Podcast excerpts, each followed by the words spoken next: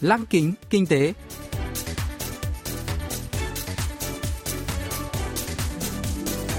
Xuân Trường xin kính chào quý vị và các bạn.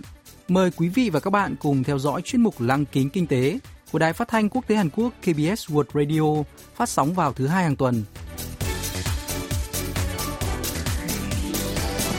Thưa quý vị và các bạn, chuyên mục tuần này gồm các nội dung chính như sau.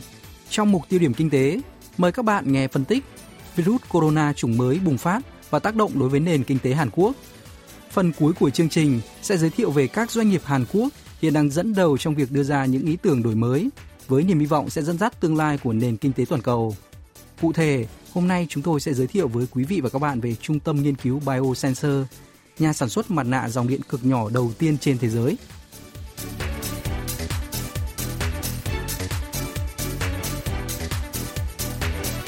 Ngày 30 tháng 1, Tổ chức Y tế Thế giới WHO đã tuyên bố tình trạng y tế khẩn cấp toàn cầu trước sự bùng phát của virus corona chủng mới. Đây là mức báo động cao nhất của WHO, làm dấy lên lo ngại về sự lây lan rộng rãi của loại virus chết người này. WHO không khuyến nghị hạn chế đi lại, giao thương với Trung Quốc, nơi bắt nguồn của virus corona. Tuy nhiên, việc virus corona chủng mới bùng phát tại Trung Quốc sẽ giáng một đòn mạnh vào kinh tế Hàn Quốc, bởi Bắc Kinh chiếm tới 25% tổng kim ngạch xuất khẩu của Seoul và du khách Trung Quốc chiếm tới 34% lượng khách quốc tế tới Hàn Quốc. Hôm nay, chuyên gia kinh tế trong Charlie Chin phân tích rủi ro kinh tế trước sự bùng phát của virus corona chủng mới.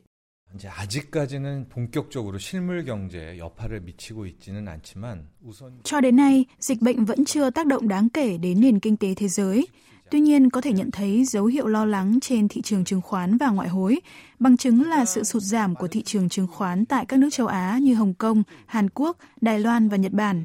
Đặc biệt, giá dầu thế giới đã giảm 10%, phản ánh lo ngại về sự lao dốc của nền kinh tế Trung Quốc, công xưởng của thế giới. Nếu virus corona không ngừng lây lan, thị trường Mỹ và Liên minh châu Âu EU sẽ chịu cú sốc lớn. Trung Quốc hiện chiếm 15% tổng sản phẩm quốc nội GDP toàn cầu, gần 25% tổng kim ngạch xuất khẩu của Hàn Quốc.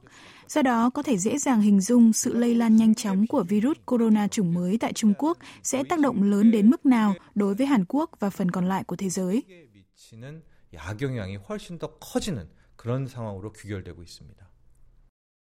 Virus corona chủng mới khởi phát ở thành phố Vũ Hán, Trung Quốc dường như đang lây lan sang cả kinh tế. Tuần trước, Chủ tịch Cục Dự trữ Liên bang Mỹ Jerome Powell bày tỏ lo ngại virus này bùng phát có thể gây tổn hại cho Trung Quốc và kinh tế thế giới. Trích dẫn dự báo của một viện nghiên cứu kinh tế tại Anh, tờ Thời báo Hồng Kông cảnh báo tốc độ tăng trưởng kinh tế của Trung Quốc có thể giảm 5% trong năm nay. Năm 2003, thời điểm hội chứng viêm đường hô hấp cấp tính SARS bùng phát, Trung Quốc chỉ chiếm 4,3% GDP toàn cầu. Tuy nhiên năm ngoái, quốc gia Đông Á này chiếm tới 16,3% GDP toàn cầu do đó tác động của virus corona lên kinh tế thế giới có thể lớn hơn. Hàn Quốc đã bắt đầu cảm nhận được tác động của loại virus này, ông Chong Chol-chin giải thích.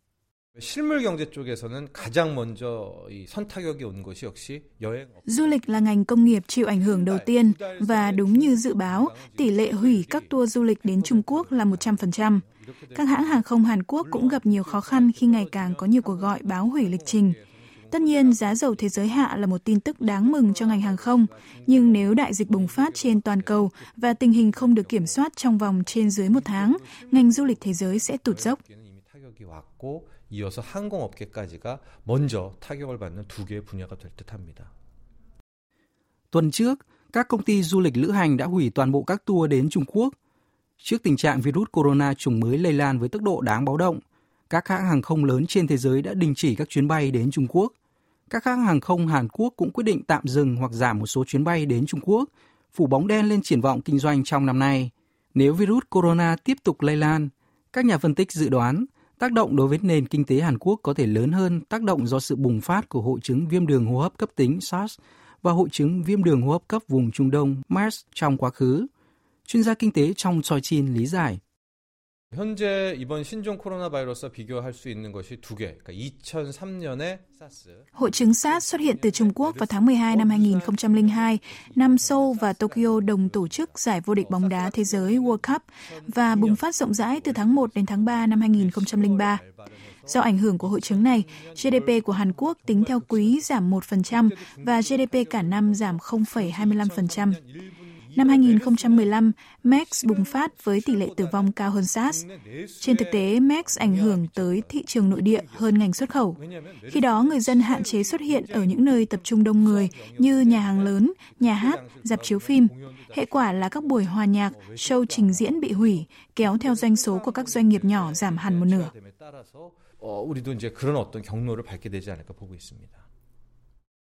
Theo Trung tâm Kiểm soát và Phòng ngừa Dịch bệnh Mỹ, sự bùng phát của MERS năm 2015 đã khiến GDP của Hàn Quốc giảm 0,2%. Tháng 6 năm 2015, lượng du khách quốc tế thăm Hàn Quốc giảm xuống còn 750.000 người, bằng khoảng một nửa so với con số 1,33 triệu người của tháng trước đó. Chịu ảnh hưởng nặng nề, kinh tế Hàn Quốc quý 2 năm 2015 chỉ tăng trưởng 0,4%. Hiện nay, virus corona chủng mới được cho là có thể lây nhiễm trong thời gian ủ bệnh 14 ngày, tốc độ lây lan nhanh hơn SARS. Nhiều người tin rằng hậu quả của nó sẽ nghiêm trọng tương tự hoặc hơn hậu quả của SARS. Chính phủ Hàn Quốc đang đứng trước nhiệm vụ đầy thách thức là làm thế nào đạt được mục tiêu tăng trưởng 2,4%.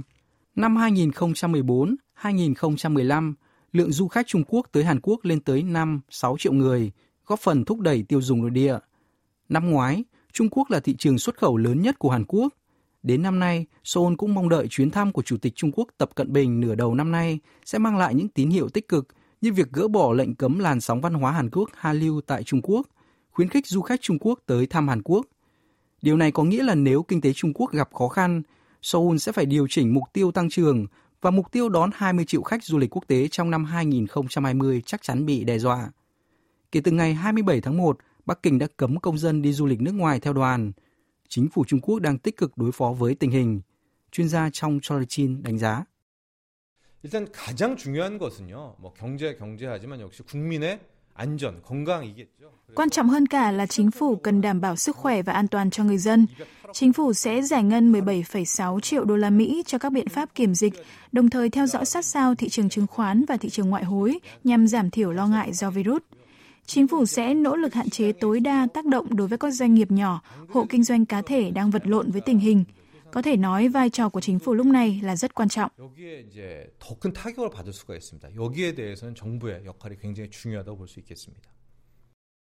Dự kiến, tốc độ tăng trưởng kinh tế của Hàn Quốc sẽ giảm 0,15% nếu virus được kiểm soát trong tháng 4 và tháng 5 và giảm tối đa 0,2% nếu virus không được kiểm soát tới tháng 8. Chính phủ cần giảm thiểu tác động của sự bùng phát virus đối với nền kinh tế, ổn định thị trường tài chính.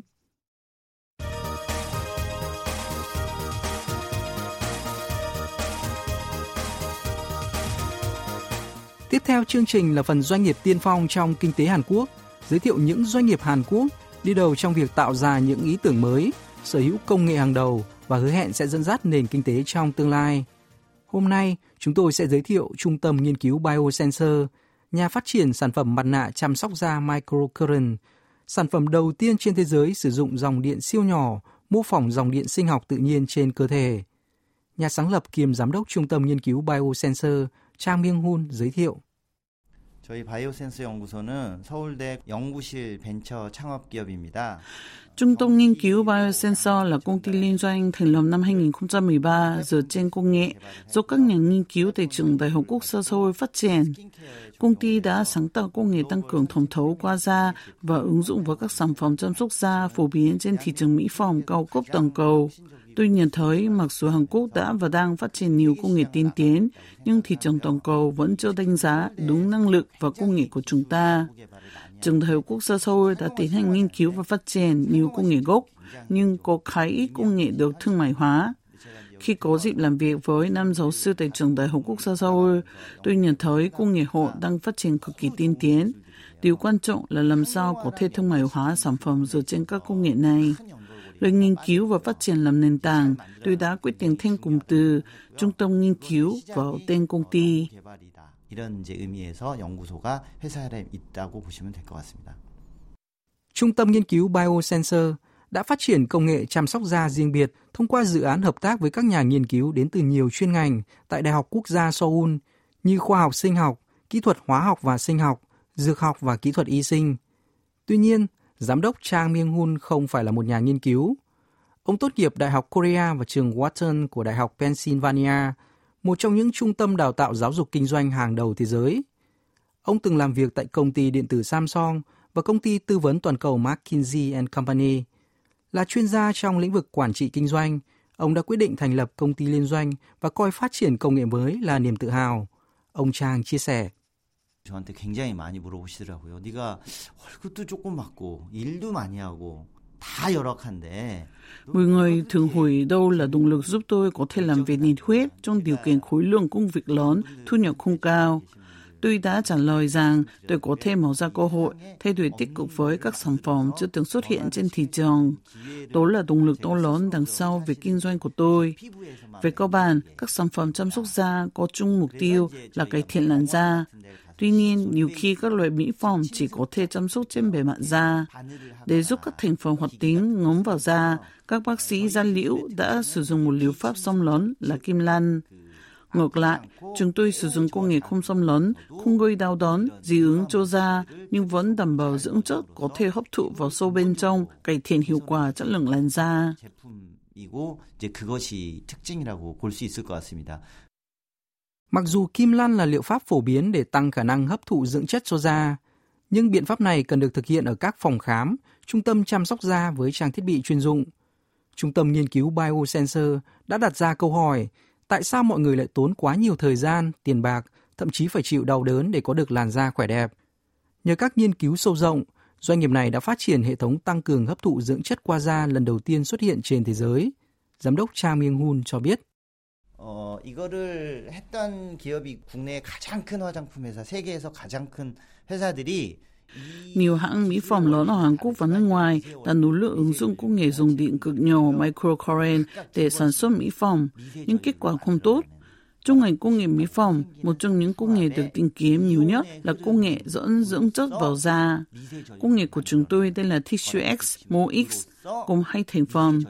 Đầu tiên, chúng tôi tận dụng chênh lệch ion giữa nước muối và nước thường để tạo ra dùng điện microcurrent. Thứ hai, dùng điện này sẽ cung cấp các dưỡng chất có lợi như peptide và axit hyaluronic vào sâu bên trong da một cách hiệu quả. Có thể lấy ví dụ như sau, siro thường cứng lại vào mùa đông nhưng lại chảy ra vào mùa hè. Tương tự, ở một nhiệt độ nhất định, dưỡng chất sẽ trở nên mềm hơn, hấp thụ vào da dễ dàng hơn.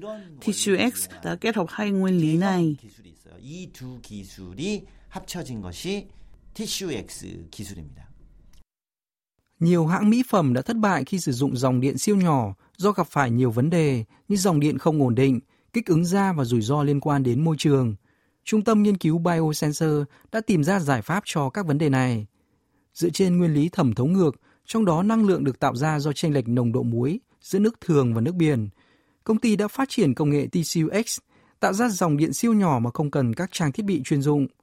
Nhờ đó, doanh nghiệp đã phát triển loại mặt nạ mới, sử dụng vải không dệt và muối để tạo ra dòng điện siêu nhỏ giúp các dưỡng chất dễ dàng thẩm thấu qua da. Nhờ hiệu ứng đặc biệt này, mặt nạ giấy giúp tăng cường tái tạo da, giảm nếp nhăn, làm sáng và săn chắc da hơn. Loại mặt nạ này cũng cải thiện kết cấu da, điều trị sẹo mụn hiệu quả. Trung tâm nghiên cứu Biosensor đã ra mắt loại mặt nạ giấy mới năm 2017 dưới tên thương hiệu Frank, cung cấp dưỡng chất sâu bên trong da và chăm sóc da hiệu quả. Loại mặt nạ này đã nhanh chóng trở thành mặt hàng hot trên thị trường và liên tục cháy hàng. Mặt nạ Frank đã được Văn phòng xúc tiến thương mại Seoul trao tặng giải thưởng thương hiệu Seoul và cũng nhận được phản hồi nồng nhiệt từ nước ngoài. Tại Mỹ, sản phẩm này có doanh thu tốt, nổi tiếng trong giới bác sĩ da liễu địa phương qua hình thức truyền miệng. Giám đốc Trang Myung Moon nhận định. 스킨케어의 글로벌 게임 체인저가 되고자 하는 것이 저희의 비전이고요. 그래서 저희가 최근에 Khoảng 1.500 phòng khám da liễu tại Mỹ đang sử dụng mặt nạ Frank sau khi điều trị da bằng laser. Nhiều bác sĩ đã liên lạc hỏi thông tin về sản phẩm độc đáo với công nghệ đã được cấp bằng sáng chế này. Tất nhiên việc này đã giúp chúng tôi xuất khẩu sản phẩm tốt hơn. Sản phẩm của chúng tôi đã xuất hiện trên các chương trình truyền hình tại Mỹ tới 15 lần. Sau khi mặt nạ Frank được giới thiệu trên đài Fox News Mỹ, doanh số bán hàng trong ngày đó đã lên tới con số 100.000 đô la Mỹ. Năm ngoái, 30% doanh thu của chúng tôi đến từ thị trường nước ngoài. Chúng tôi ước tính con số này có thể đạt tới 50% trong năm nay.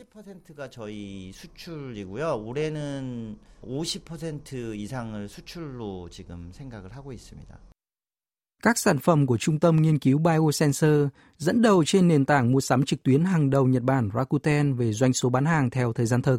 Công ty khởi nghiệp Hàn Quốc đang thu hút chú ý trên thị trường toàn cầu.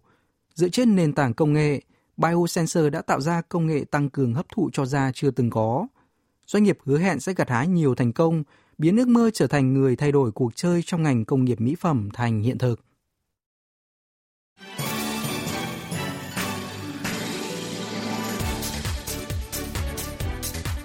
Quý vị và các bạn vừa lắng nghe chuyên mục Lăng kính kinh tế tuần này. Cảm ơn quý vị và các bạn đã quan tâm theo dõi. Xin kính chào tạm biệt và hẹn gặp lại trong chương trình tuần sau.